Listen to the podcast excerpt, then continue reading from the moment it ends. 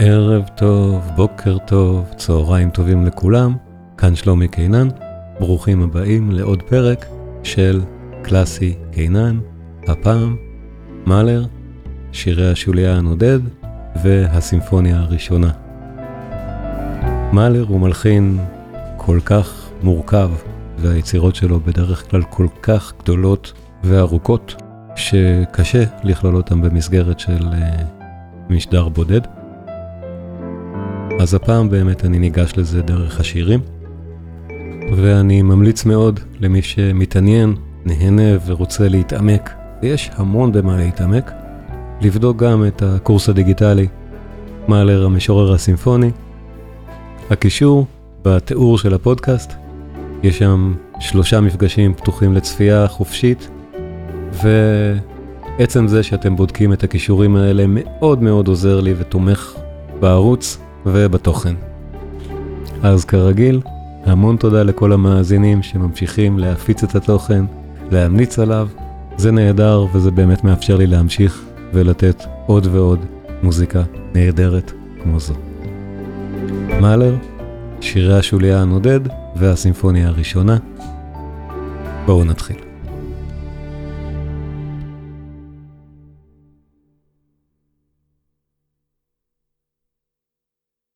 והיום אנחנו במאלר, בסימפוניה הראשונה, אבל בעיקר בשירי השוליה הנודד, והסיבה שבחרתי היום לדבר על מאלר, קודם כל חלקכם ראו תוכן דומה במסגרת קורס על מאלר.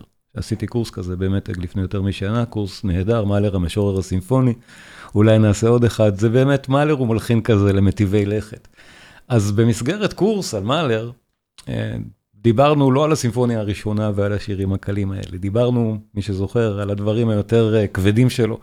ויש רוב היצירות של מאלר, באמת קשה יהיה לדבר עליהן במסגרת כמו כאן, בגלל שהן פשוט גדולות וכבדות מדי. אה, סימפוניה אחת של מאלר, שהיא לא זאת, גם זאת גדולה, אבל אלה שאחריה היא שעה וחצי, זה יצירות באמת כל כך גדולות וצריך להתעמק בהן, שקשה יהיה מאוד להעביר אליהן נגיד הרצאה במסגרת כזאת שאמורה להיות מעט יותר מתונה ולא, ולא להיכנס ממש לעומק. זה צריך להיות יותר נעים. אבל אפשר, מלחין חשוב כמו מאלר, אפשר בהחלט להיכנס אליו ולהתוודע. מהמקומות היותר קלים שלו, שזה באמת השירים, או המקומות שבהם הוא, הוא, אה, אה, הוא מתקשר באופן מאוד, אה, שמאוד קל לנו להתחבר אליו, עם המסרים הרגשיים האלה, גם במילים. ובמקרה של היום אנחנו נשמע, אפילו המילים הם של מאלר, גם הוא, הוא כתב גם את המילים, לא רק את המוזיקה. אז, אז עד כדי כך השירים האלה הם אישיים והם שלו. אז הסימפוניה הראשונה היא יצירה מאוד, אה, מאוד אהובה, מאוד מפורסמת, שמבוצעת כמעט כל שנה בארץ באיזושהי, באיזושהי קונסטלציה, על ידי איזושהי תזמורת, לא רק על ידי הפילהרמונית. יצירה באמת מהאהובות ביותר. לא תמיד היא הייתה אהובה, היצירה בהתחלה באמת אה, לא סבלו אותה בכלל, אנחנו, זה ידוע. אמנם לא זרקו על זה עגבניות, אבל הקהל פשוט לא סבל את זה בשלוש הפעמים פעמים הראשונות שהיצירה עלתה על במות קונצרטים, וזה בערך במשך 20 שנה, השלוש פעמים האלה היו. פעם כל שבע שנים עד שמאלר מצליח למצוא הזדמנות לנצח, בתור מנצח על יצירה מפרי עטו, ואז היצירה זוכה ל... קיתונות של ביקורת. אנחנו תכף גם נבין אולי למה הייתה הביקורת, אבל בדיוק אותה הביקורת זו הסיבה שהיום אנחנו כל כך אוהבים את היצירה. אחרי, אחרי מאלר, היצירה כבר היא באמת יצירת מופת כל כך גדולה, ומה שהפריע להם אז, בעינינו הוא בכלל דווקא מקסים ולא, ולא, ולא מפריע. אה, אבל מה שהקהל של אז לא ידע, וגם אנחנו לא תמיד יודעים, נגיד אם הולכים לקונצרט ושומעים את הסימפוניה הראשונה של מאלר, היא לא נשמעת כמו משהו שיש בתוכו שירים. בניגוד ליצירות אחרות של מאלר, בדברים, היצירות הכבדות והגדולות שלו שבאו אחר כך, הסימפוניה 2, 3 ו-4, יש בתוכן שירים של ממש, יש בתוך היצירות שיר ליד, לידר, עם מילים שמושר, פרקים שלמים סימפוניים, שבתוכם יש זמר, זמרת ששרה. אה, פה אין את זה. פה זה ארבעה פרקים בלי שירה. אז למה זה, למה אני אומר, זה קשור לשיר? בואו נשמע רגע, נניח התמה הראשונה והמרכזית, לא הראשונה, אבל המרכזית, בעצם זה מה שנקרא הנושא הראשון, אבל לוקח לו כמה דקות להגיע, של הפרק הראשון של הסימפוניה, נשמע ככה.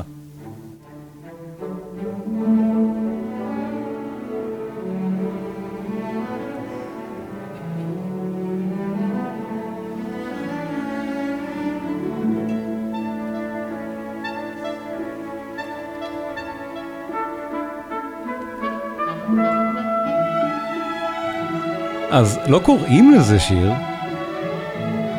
אבל זה נשמע די שירי.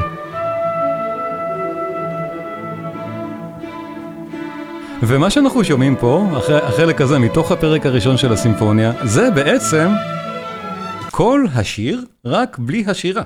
זאת אומרת, יש לנו את השיר הזה, שתכף נשמע את כולו כשנגיע אליו כסדרו, אבל השיר הזה,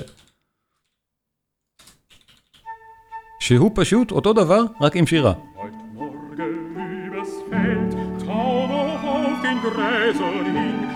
אבל זה לא בסימפוניה.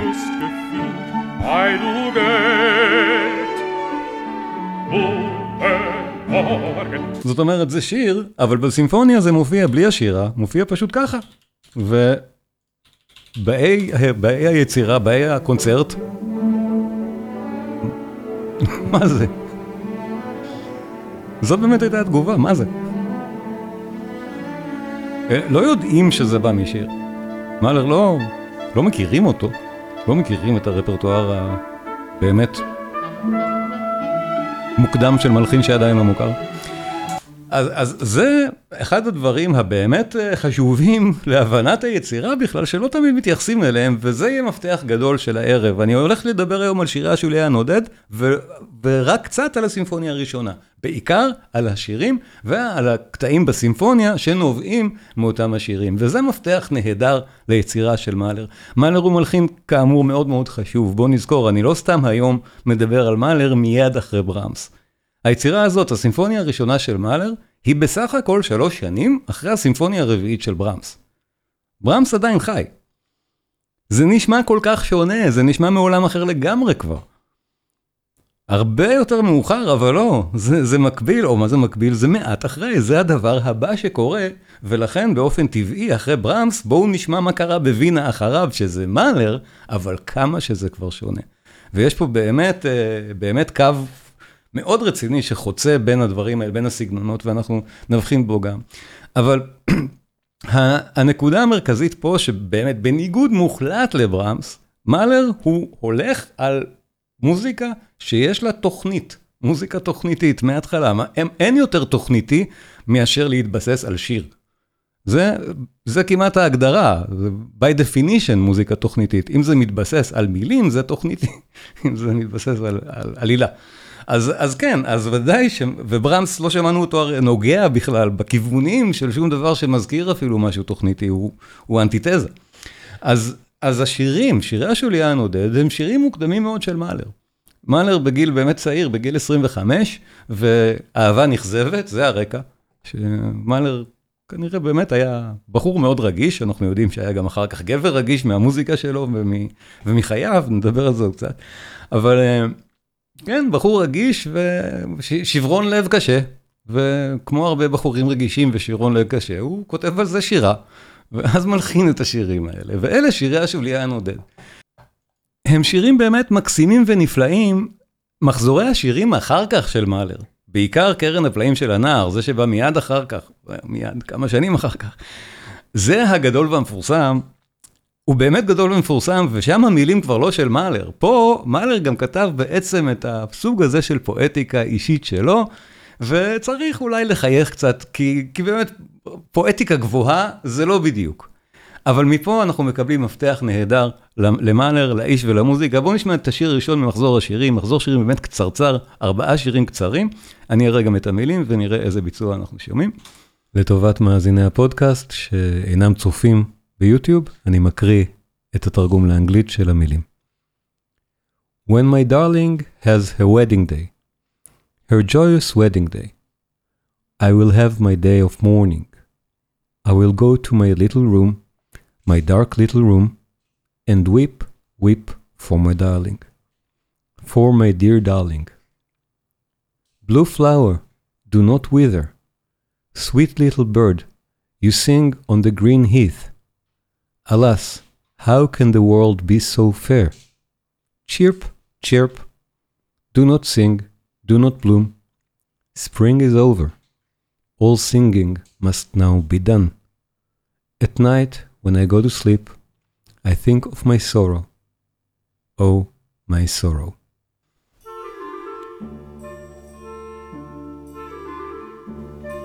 אהבה נכזבת, בוא נזכור. כשאהובתי התחתנה, כאילו ביום חתונתה של אהובתי. הרי היא לא מתחתנת איתי.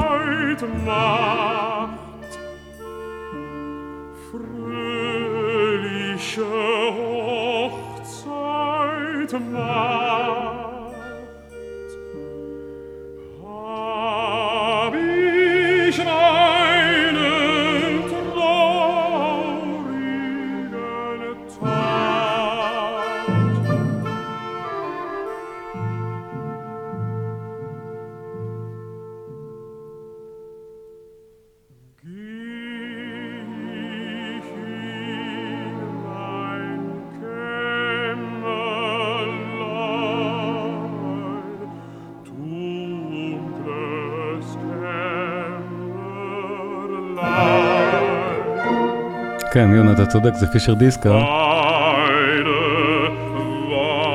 אני פשוט לא רוצה להראות את עטיפת הדיסק, כשאנחנו שומעים, צריך לקרוא את המילים.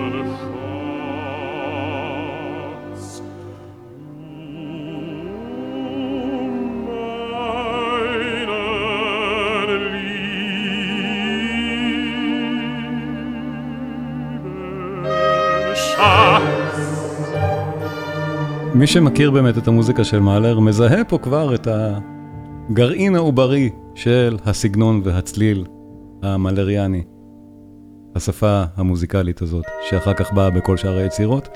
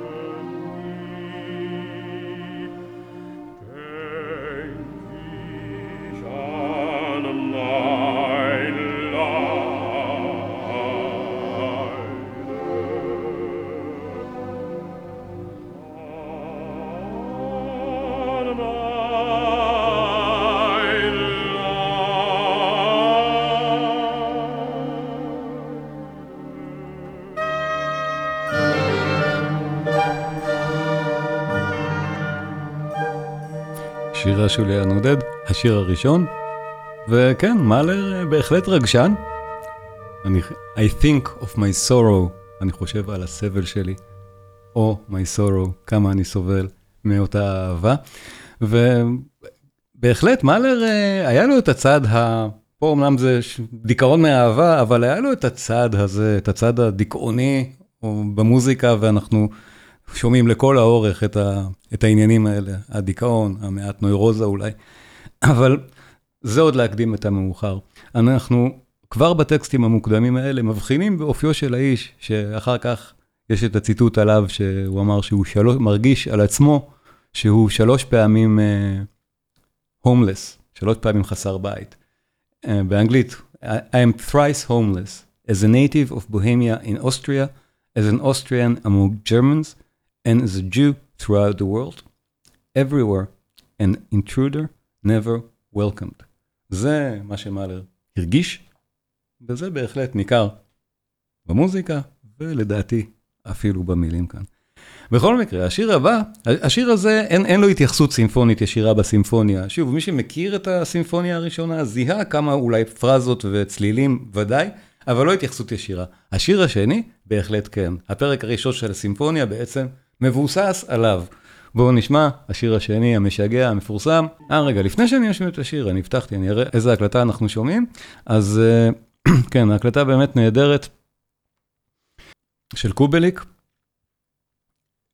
יש כאן גם את הסימפוניה הראשונה וגם את, ה, את השירים.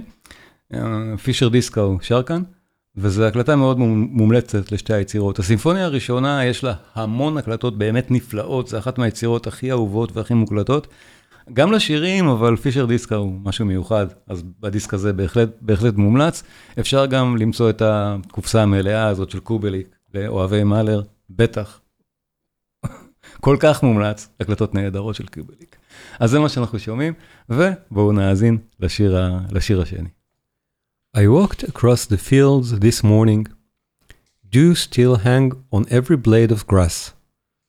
The merry finch spoke to me. Hey, isn't it good morning, isn't it? You, isn't it becoming a fine world? Chirp, chirp, fair and sharp, how the world delights me.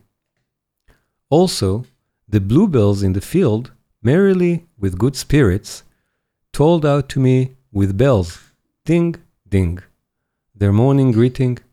Isn't it becoming a fine world? Ding, ding, fair thing, how the world delights me. And then, in the sunshine, the world suddenly began to glitter. Everything gained sound and color in the sunshine. Flower and bird, great and small. Good day, is it not a fine world? Hey, isn't it a fair world? Now, will my happiness also begin? No, no, the happiness I mean can never bloom. Ging heut Morgen übers Feld, auf den Gräsern hing, sprach zu mir der lustge Fink, Ei du Geld, נסגור את השיר הזה, כי הפרק הסימפוני מתבסס עליו, הפרק שנשמע תכף.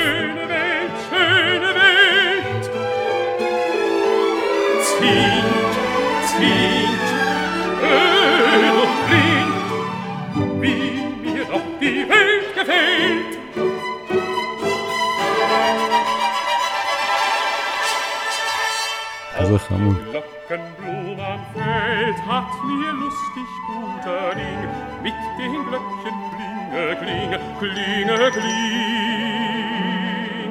Vielen Morgens geschenkt, es nicht eine schöne Welt, schöne Welt. Ich lieb, ich lieb, schönes Ding, wie mir die Welt gefällt.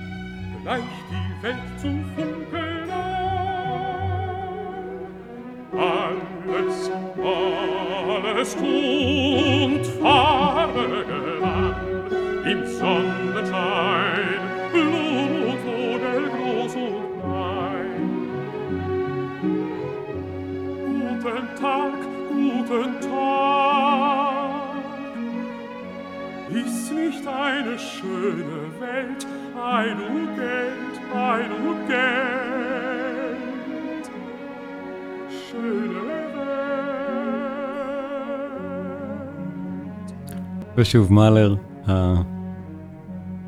הדיכאוני. Now will my happiness also begin. No, no, the happiness, I mean, can never bloom. fängt auch מילים של mein מאלר. Glück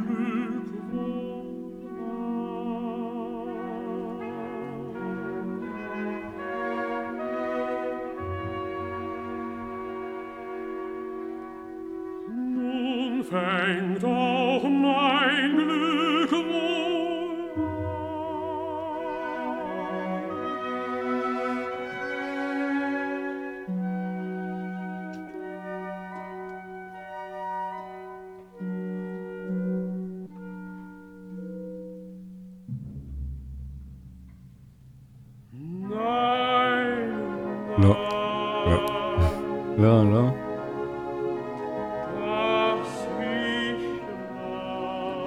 האושר לא יכול לפרוח.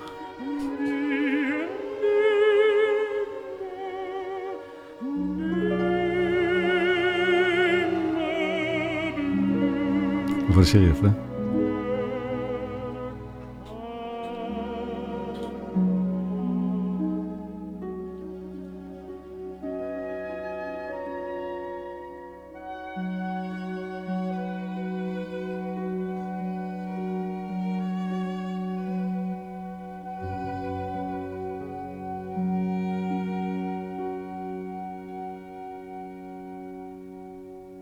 ועכשיו, לפני שנשמע את שאר השירים, שני השירים הנוספים, בואו נשמע את הפרק הסימפוני שהשיר הזה, שבנוי, הוא מתייחס בעיקר לשיר הזה.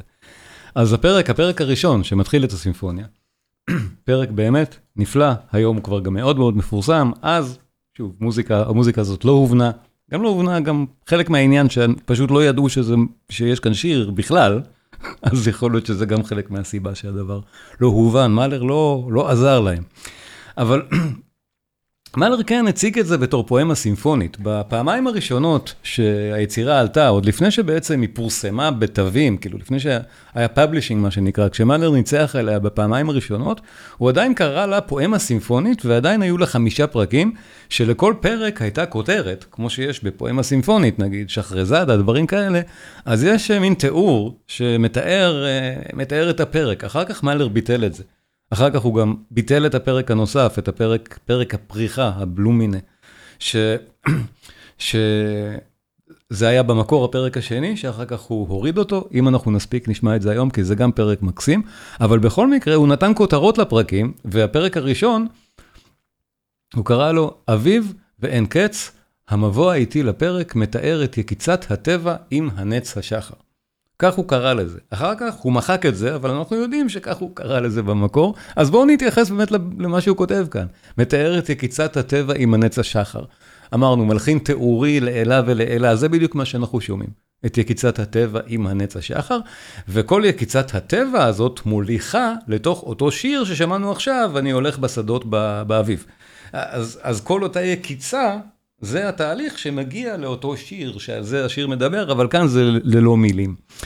מאלר יוצק את זה בתוך מסגרת סימפונית, שהוא לוקח כאן את בטהובן כדוגמה באמת. בטהובן הוא תמיד הדוגמה של כל שאר גדולי המלחינים שבאו אחריו, ודאי גם של מאלר, והוא לוקח כאן רעיון של בטהובן ומעריך אותו מאוד. אנחנו זוכרים שבטהובן בתשיעית מתחיל אותה כאילו בסולם הלא נכון, בסולם, בסולם לה, ואז עובר לרה. מאלר עושה כאן את אותו התרגיל, מתחיל את זה כאילו בסולם הלא נכון, בסולם לה, ואז עובר לרה. שתי היצירות כתובות בסולם רה, לכן לה הוא כאילו הסולם הלא נכון. זה מתחיל בהטעיה.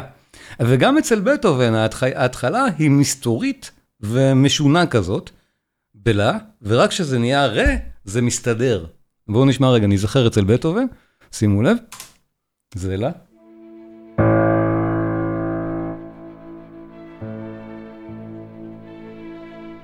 אז זו נשמעת, התשיעית מתחילה כאילו שהיצירה בלה.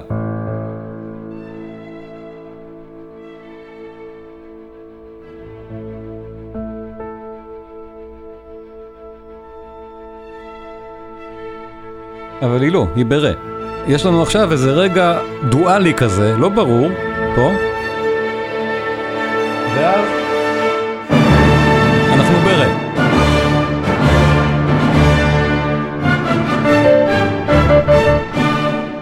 אנחנו ברה. היצירה היא בעצם ברה. וכל ההתחלה הזאת אצל בטהובן לוקחת בערך חצי דקה של מין התחלה מאוד מסתורית. מאלר עושה את אותו רעיון ומותח את ההתחלה המסתורית הזאת על הסולם הלא נכון שהוא לה, על שלוש דקות כמעט, או ארבע דקות. עד שהוא מגיע לסולם הכן נכון, שהוא רה, ורק באותו השיר אנחנו מגיעים לסולם רה. מאלר פשוט לוקח את הדבר הזה ומותח אותו על אורחים אסטרונומיים בשביל לייצר את בואו של האביב.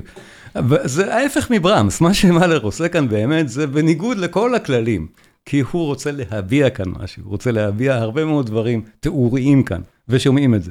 המוזיקה מאוד טעונה באופן תיאורי. אז יש למאלר פה כמה תמות, שוב אמרנו הנושא העיקרי הוא אותו נושא שבא מהשיר, זה.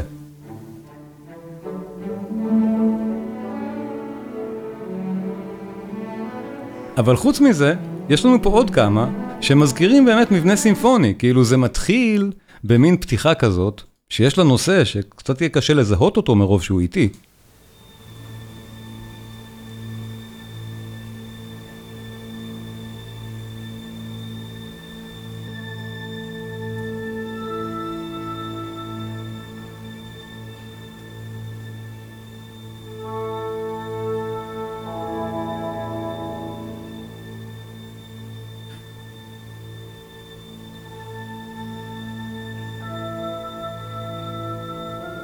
זה הנושא הראשון בעצם שחלק הפיתוח מתייחס אליו. קשה קצת לזהות את זה בתור פתיחה, ואז אני עוצר בשביל ששימו לב, פתאום קוטעים אותו מין ציוצי ציפורים משונים. הציפורים האלה יחזרו בעוד כל מיני מקומות. אצל מאלר יש הרבה מאוד ציפורים בכל מיני מקומות תמיד. מעט אחר כך, יש לנו עדיין, אנחנו כל הזמן באותו, באותו לה. מאוד מסתורי למטה. אחר כך יש לנו מין צבא כזה, משהו שמזכיר אה, מחנה צבאי.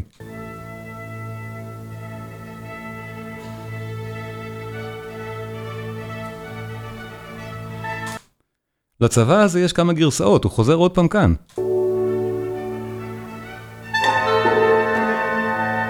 וחוזר בחלק הפיתוח, שוב, מאלר מפתח את הנושאים הקטנים האלה בחלק הפיתוח כאילו שזאת צורת סונטה, אבל זה מאוד רחוק, רחוק משם. חוץ מזה, יש לנו גם את מוטיב הקוקייה המאוד מעניין. הציפור הקוקייה שאמורה להישמע כמו קוקייה נשמעת בדרך כלל לא ככה.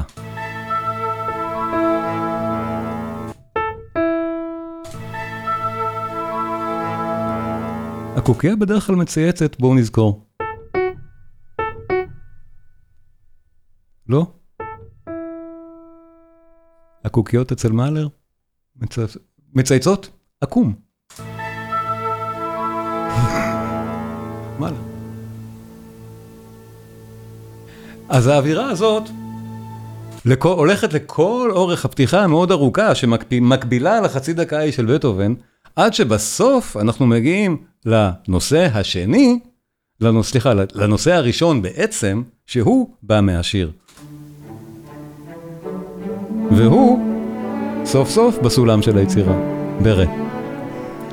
בואו נשמע את הקטע מתחילתו, הפרק הוא בערך 12 דקות ואני אסביר תוך כדי האזנה איזה חלקים מתוכו אנחנו שומעים. נושא ראשון, נושא שני, חלק פיתוח, כי הוא כן, הוא יצוק בצורות האלה עדיין, אבל פשוט צריך לשמוע את זה כי הדבר בהחלט מאוד מאוד מורכב, זו כבר צורת סונטה מאוד מורחבת עם המון נושאים קטנים, בואו נעקוב, אני אסביר כל הנושאים הנהדרים שבפתיחה הארוכה והמסתורית שמבשרת את בוא האביב או השחר.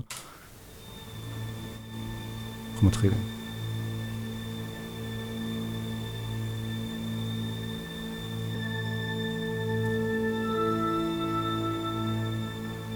המבוא האיטי לפרק מתאר את יקיצת הטבע עם הנץ השחר.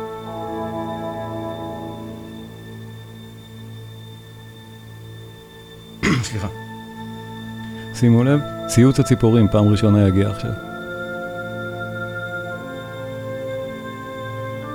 עכשיו זה בא.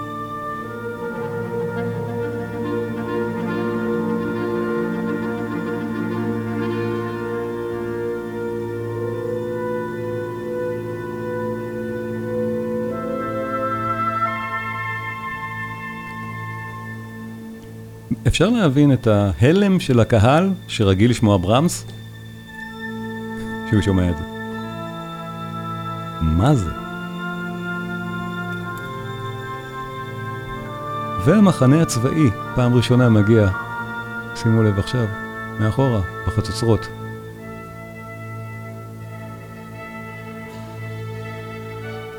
והקוקייה המוזרה. מלר מתאר כאן סצנות ילדות של עצמו, הוא מספר על זה, הוא אומר, הוא גדל ליד מחנה, צבא, מחנה צבאי באזור איגלאו בצ'כיה. אז אלה האלוזיות שלו למה שהוא זוכר. אותה קוקייה שמצפצפת כל כך מוזר במרווח שהוא לא של קוקייה.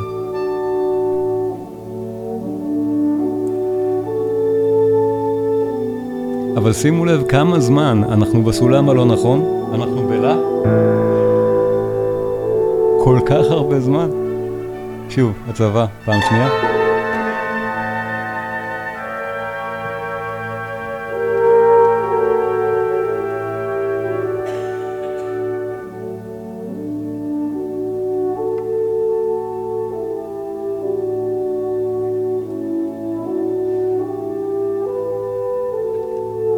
צבא פעם נוספת, קוקייה פעם נוספת, ונושא נוסף. שזה נשמע כמו התקדמות סוף סוף לקראת משהו. זה בתנועה. וזה באמת סוף סוף זז לקראת אותו שיר, אותו ציטוט של שיר, שזה הנושא הראשי של הפרק. זה גם יהיה הנושא שיתחיל את חלק הפיתוח. באופן הפורמלי שבו זה כתוב, אם אנחנו בצורת סונטה, אחרי האקספוזיציה, שזה אנחנו עדיין באקספוזיציה, אמור להגיע חלק פיתוח, הנושא הזה, הרביעי, התנועה הזאת, יחד עם ההתחלה, באחד על השני, יתחילו את חלק הפיתוח, והנה סוף סוף עברנו לסולם הנכון, לרה. והשיר. רק בלי מילים.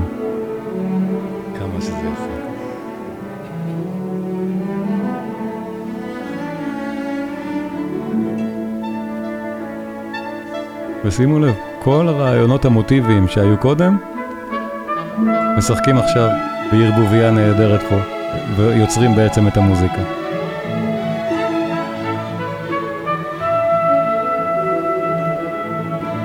המלודיה של השיר מתחילה באותו מרווח משונה של הקוקייה. הקוקייה הפכה להיות השיר.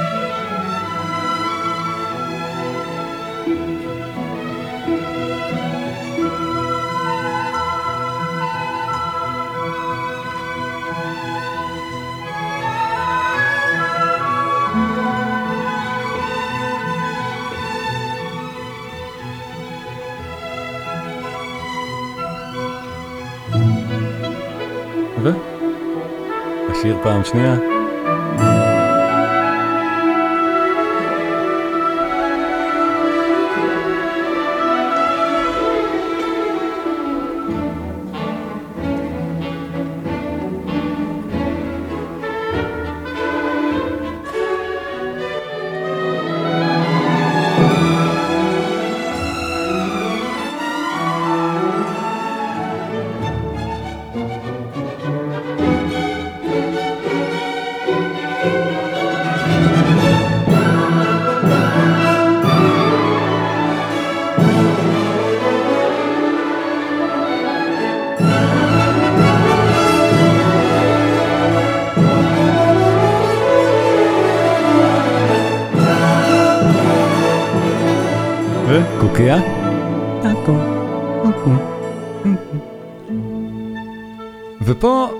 סיימנו אפילו את, את האקספוזיציה, מאלר גולש עכשיו לנושא שני בצורת סונטה, אם זו צורת סונטה, אנחנו עכשיו מגיעים לנושא שני, מקסים ויפהפה, אבל הוא כבר לא קשור לשיר, ואני רוצה להמשיך את הסימפוניה ולהגיע לפרק הבא, שקשור לשירי שוליה הנודד, ולשיר שבאמת קשור לפרק השלישי של הסימפוניה, גם שיר נהדר ופרק נהדר.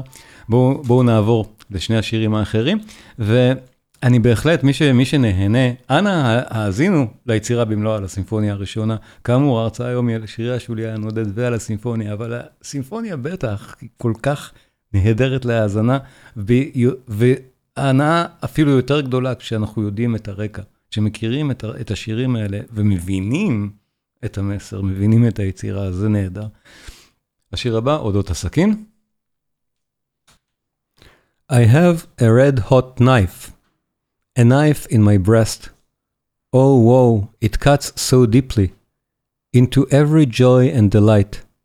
Alas, what an evil guest it is. Never does it rest or relax, not by day or by night when I would sleep. Oh, woe. When I gaze up into the sky, I see two blue eyes there. Oh, woe. When I walk in the yellow field, I see from afar her blonde hair waving in the wind. Oh, woe. When I start from a dream and hear the tinkle of her silvery laugh, oh, woe. Would that I lay on my black bier, would that I could never again open my eyes. גם אני מזכיר, המילים של מאלר.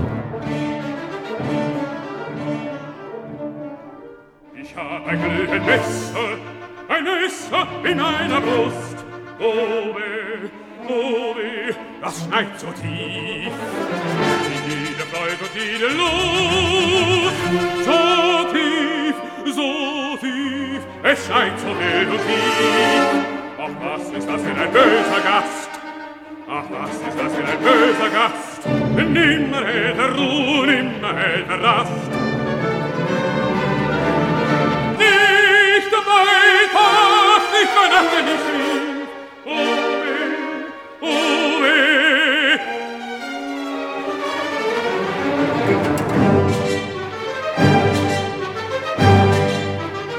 ושומעים מוזיקה מאוד מאוד תיאורית.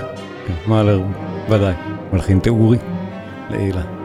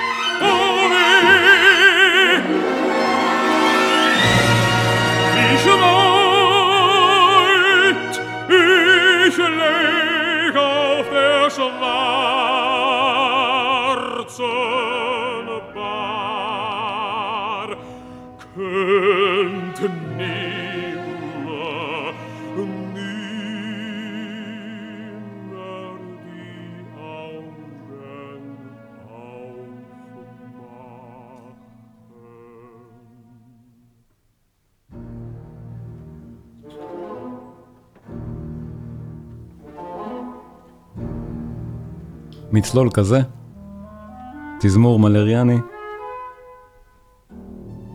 הוא באמת אחד המתזמרים, אחד המלחינים לתזמורת החשובים ביותר שיש והמקדמים ביותר את הכתיבה לתזמורת בכלל, מודרנית, בטח.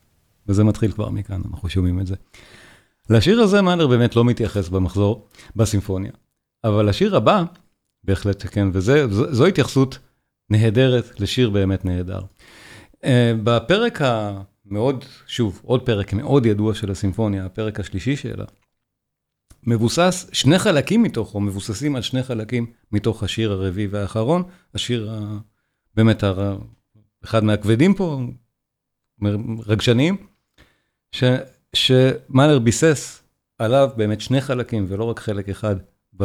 באחד הרגעים הכי באמת קשים בתוך הסימפוניה. בואו נשמע את השיר קודם. ואז את הפרק הסימפוני. The blue eyes of my darling, they have sent me into the wide world. I had to take my leave of this well-beloved place. Oh, blue eyes, why did you gaze on me? Now I will have eternal sorrow and grief. I went out into the quiet night, well across the dark heath. To me, no one bade farewell. Farewell, my co- companions are love and sorrow. On the road there stands a linden tree, and there for the first time I found rest in sleep. Under the linden tree that snowed its blossoms into me, I did not know how life went on, and all was well again. All, all, love and sorrow, and world and dream.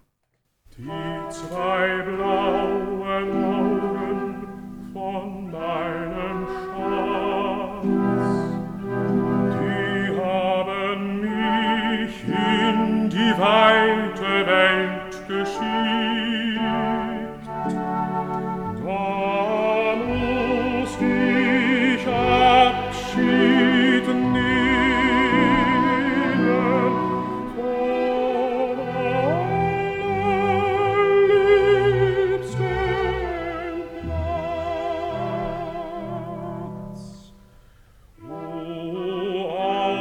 אנחנו שומעים הליווי התזמורתי הזה. הפיגורציות הקטנות האלה. גם אלה דברים שמאלר אחר כך משתמש ביצירות הבאות שלו. שהוא תמיד רוצה לחזור לציטוטים מתוך המילים האלה. הוא מאזכר פרזות מוזיקליות קטנות מתוכם.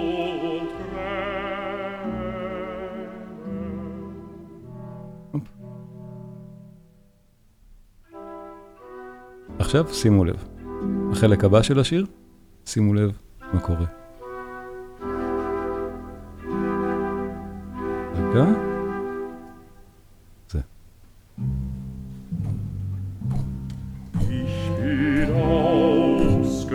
תזכרו את זה. את הטימפניז.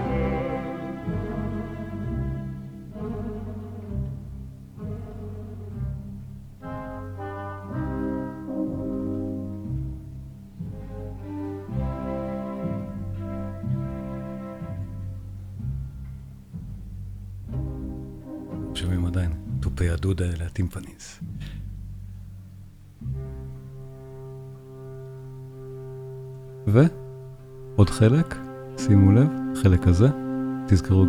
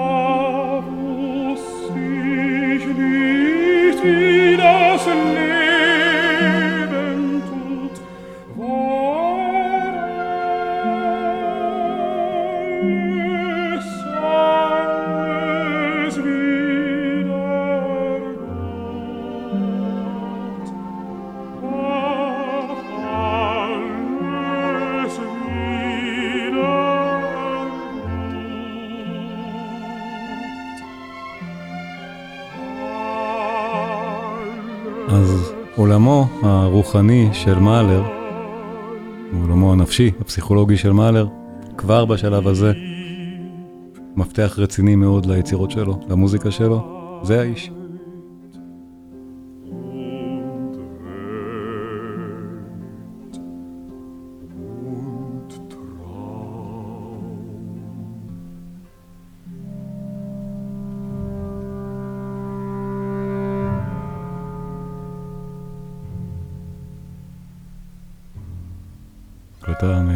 שאנחנו שומעים, שוב הרי מאי.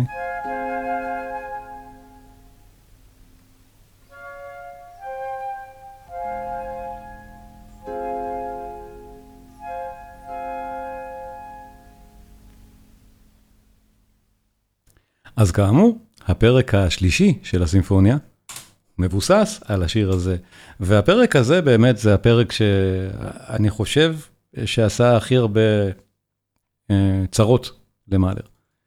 הטענות שה... שהוטחו בו על זה, זה איך אתה בכלל מעז להביא מוזיקה עממית כל כך, פולקלור כל כך uh, בוטה לאולם קונצרטים. זה נשמע באמת כמו פולקלור בוטה, כי הוא לוקח פה נעימת פולקלור בוטה, הוא לוקח את uh, פררה ז'אק, את אחינו יעקב, הופך אותו למינור, ועוטף אותו במה ששמענו עכשיו. בואו נזכר, שמענו את הדבר הזה, אמרתי, שימו לב לליווי של הדברים כאן.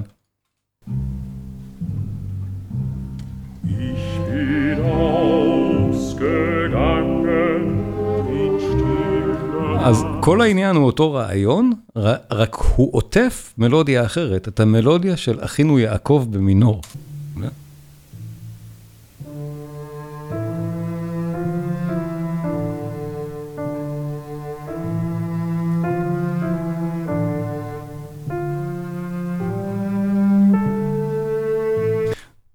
זה היה צריך להיות.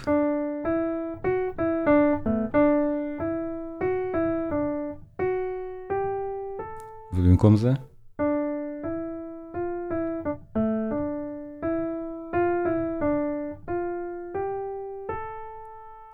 קשה להיות יותר דיכאוני מזה. וזה באמת מבוסס על הטקסט ההוא, ששוב, באי הקונצרט לא יודעים על זה, אבל זה הטקסט. אבל חוץ מזה, יש לנו גם אלוזיה לנושא האחר מאותו פרק ששמענו כאן, את הליווי הזה, אם אנחנו זוכרים, על החלק הזה בטקסט.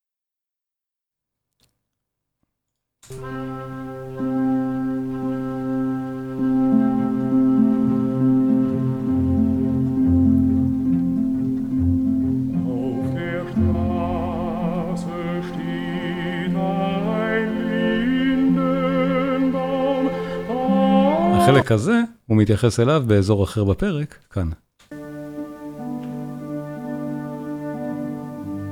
רק, שוב, בלי המילים, רק המוזיקה.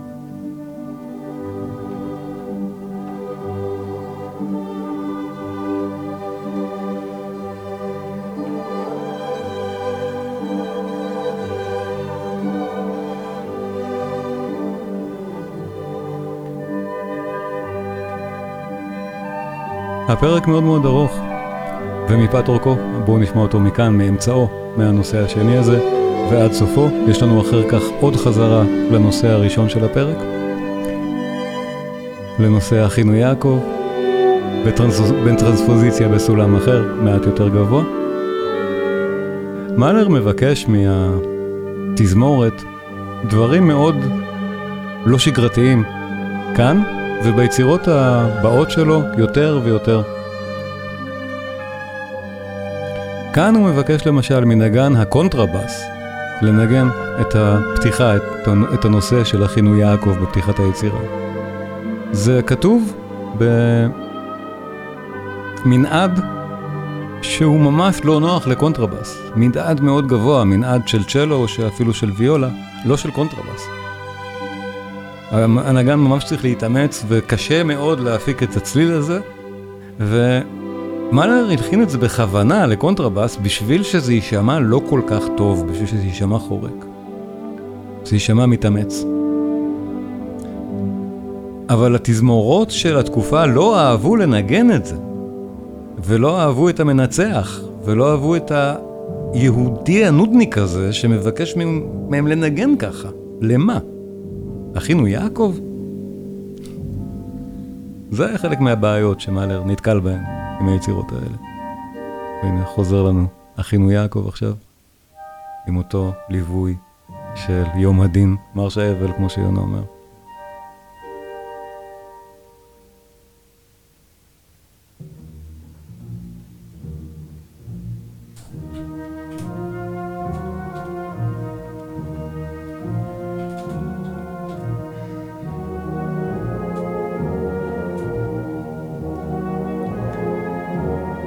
ואנחנו שומעים גם את הציפורים האלה. אותם ציפורים מנקרות, שאם אנחנו נדבר שוב על מאלר, הציפורים ילוו אותנו לכל אורך היצירה, ותמיד בהקשרים של אבל.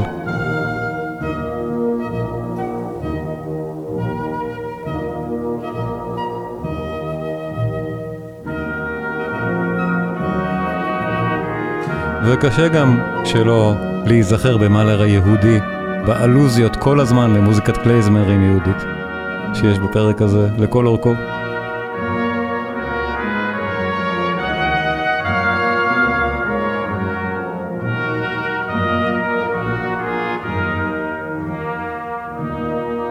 למשל עכשיו.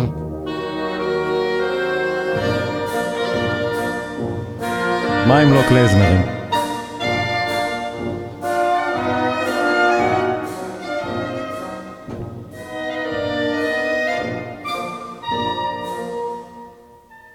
Mahler. I am thrice homeless, as a native of Bohemia in Austria, as an Austrian amongst Germans, and as a Jew throughout the world. Everywhere an intruder.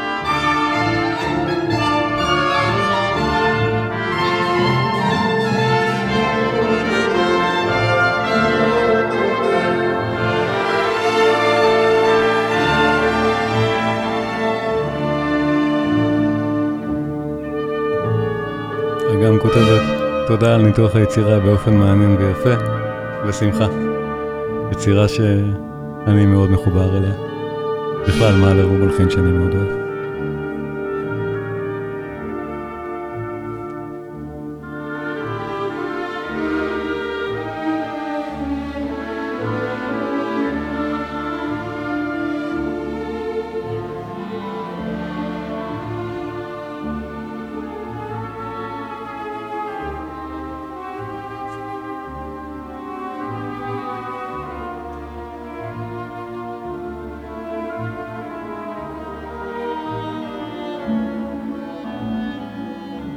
חדי אוזן אולי שומעים פה גם מוטיב קטן שנינו רוטה השאיל אחר כך לסנדק.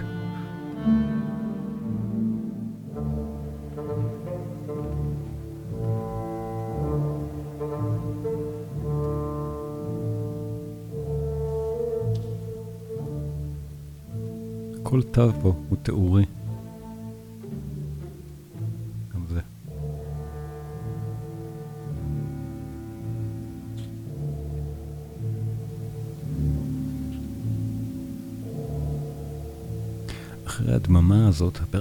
מתחיל בצווחה.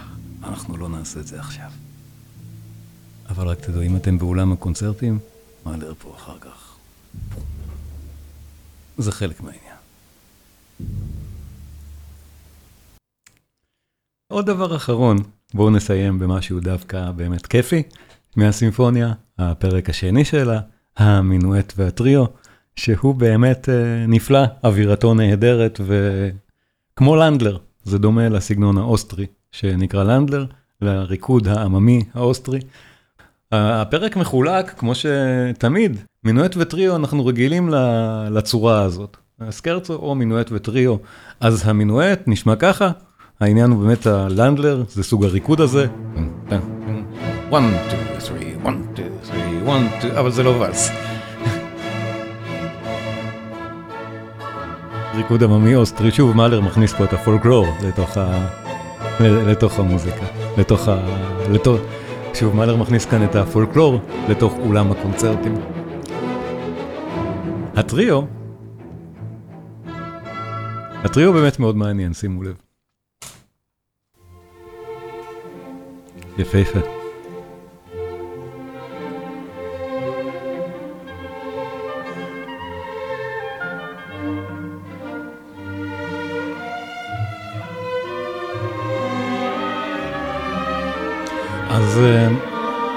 פה מאלר, אה, פה, פה מאלר באמת הולך אה, אחורה ומסתכל על מלחין שהוא עצמו מאוד מאוד אוהב, זה ברוקנר. מלחין שמאלר גם מאוד מושפע ממנו. מאלר מאוד העריך, או אפילו העריץ את המוזיקה של ברוקנר, כמו רבים אחרים, וחשב על ברוקנר שהוא באמת סימפלטון. זה מה שמאלר גם אמר עליו. חצי half סימפלטון, half God. הסיפור עם ברוקנר הוא סיפור מעניין, ובקורס אני גם מתייחס הרבה אליו, תכף אני אדבר אולי קצת על זה, אבל, אבל בטריו, בחלק הזה ששמענו עכשיו, מאלר מאוד מושפע, או מאוד עושה הומאז' אפילו, לסגנון הברוקנריאני. למשל בסימפוניה הרביעית, יש לנו את החלק היפהפה הזה, מתוך הסקרצו, של ברוקנר.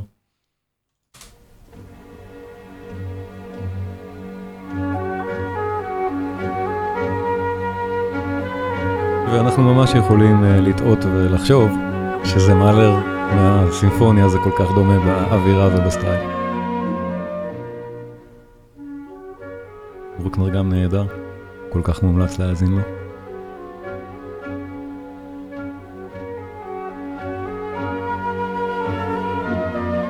אז בואו באמת נשווה, אצל מאלר הטריו.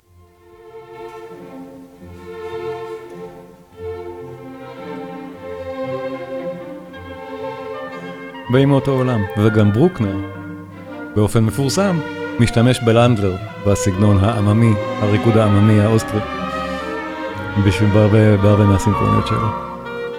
אז כן, בואו נשמע לסיום את הפרק הנהדר, העולץ והשמח דווקא, של הפרק השני של הסימפוניה. מאלר, מאלר קרא לפרק הזה, קדימה בכל המפרשים, full sails ahead. זה, זה, זו הכותרת, כמו שהכותרת של הקודם היה הבוקר, שחר, אביב, זה הפרק הזה. מינואט, לנדן.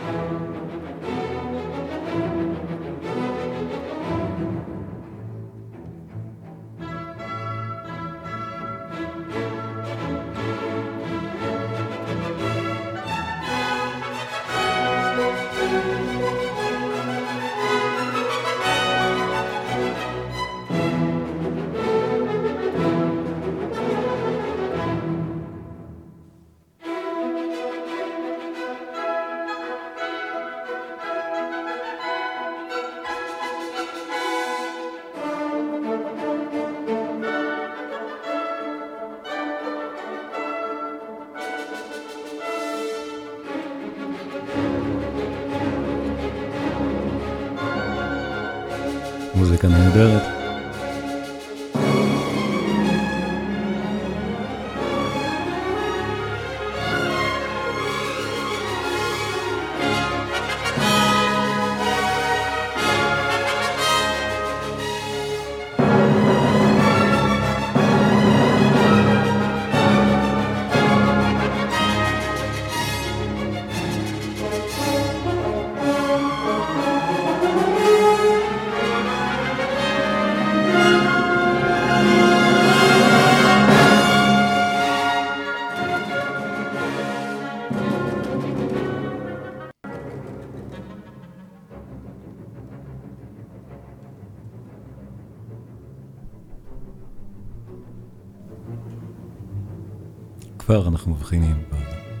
של הכתיבה התזמורתית המלריאנית המאוד ספציפית שאחר כך השפיעה על כל מה שקרה במאה ה-20. הדברים האלה, המיתרים הנמוכים למטה, שחופרים. רנדלר שוב. נהדר. והקהל של התקופה לא התחבר, שוב, למה מוזיקה כל כך פולקלוריסטית? זה נשמע כמו לנדלר מוזיקת רחוב, מוזיקת חתונות. לא בדיוק, מגונדרת, מיופייפת, אבל הסגנון ברור.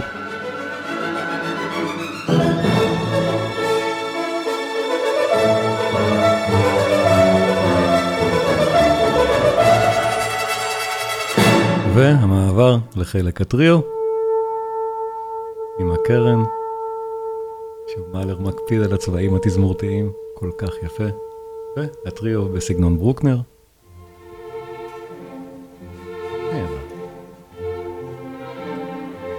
אבל עם ההתאמה, עם הלילד מלריאני, הדבר הזה רוקד הרבה יותר מאשר אצל ברוקנר, זה כן.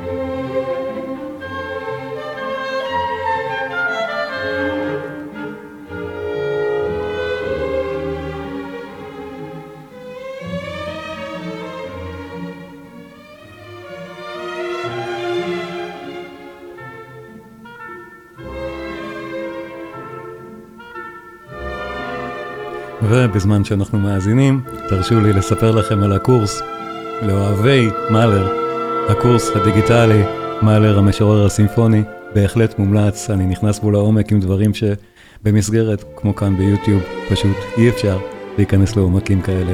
לאוהבי, ה...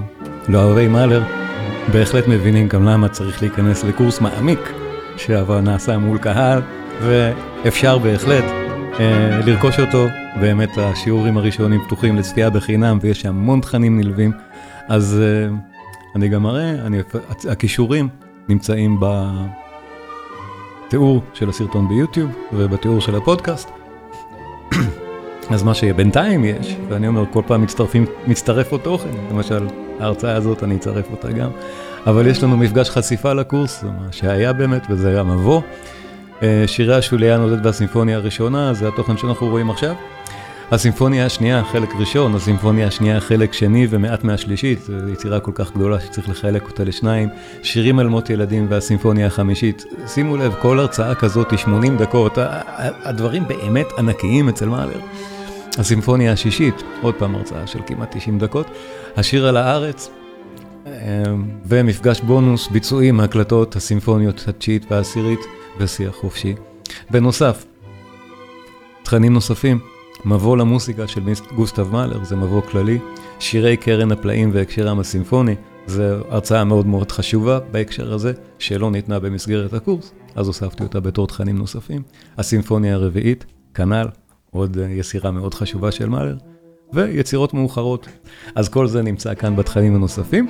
ובונוס מיוחד, המוזיקה של אנטון ברוקנר, כאמור, ברוקנר גם מאוד שייך לסיפור הזה, אז לסיפור, שייך מאוד למאלר, מאוד השפיע עליו, ועל הרקע, גם להשפעה, גם ליחסים ביניהם, דברים מאוד מורכבים ומאוד מאוד מעניינים, גם מוזיקלית וגם היסטורית וגם להבין את האנשים. אז ברוקנר, הסימפוניה התשיעית, הסימפוניה הרביעית והסימפוניה השביעית, שלוש הרצאות שנמצאות כאן גם להנאתכם. הקורס מאלר, המשורר הסימפוני, בהחלט מומלץ לאוהבי מאלר, וכישורים יהיו בתיאור של הסרטון ביוטיוב ובתיאור של הפודקאסט למאזיני הפודקאסט בפלטפורמות השונות.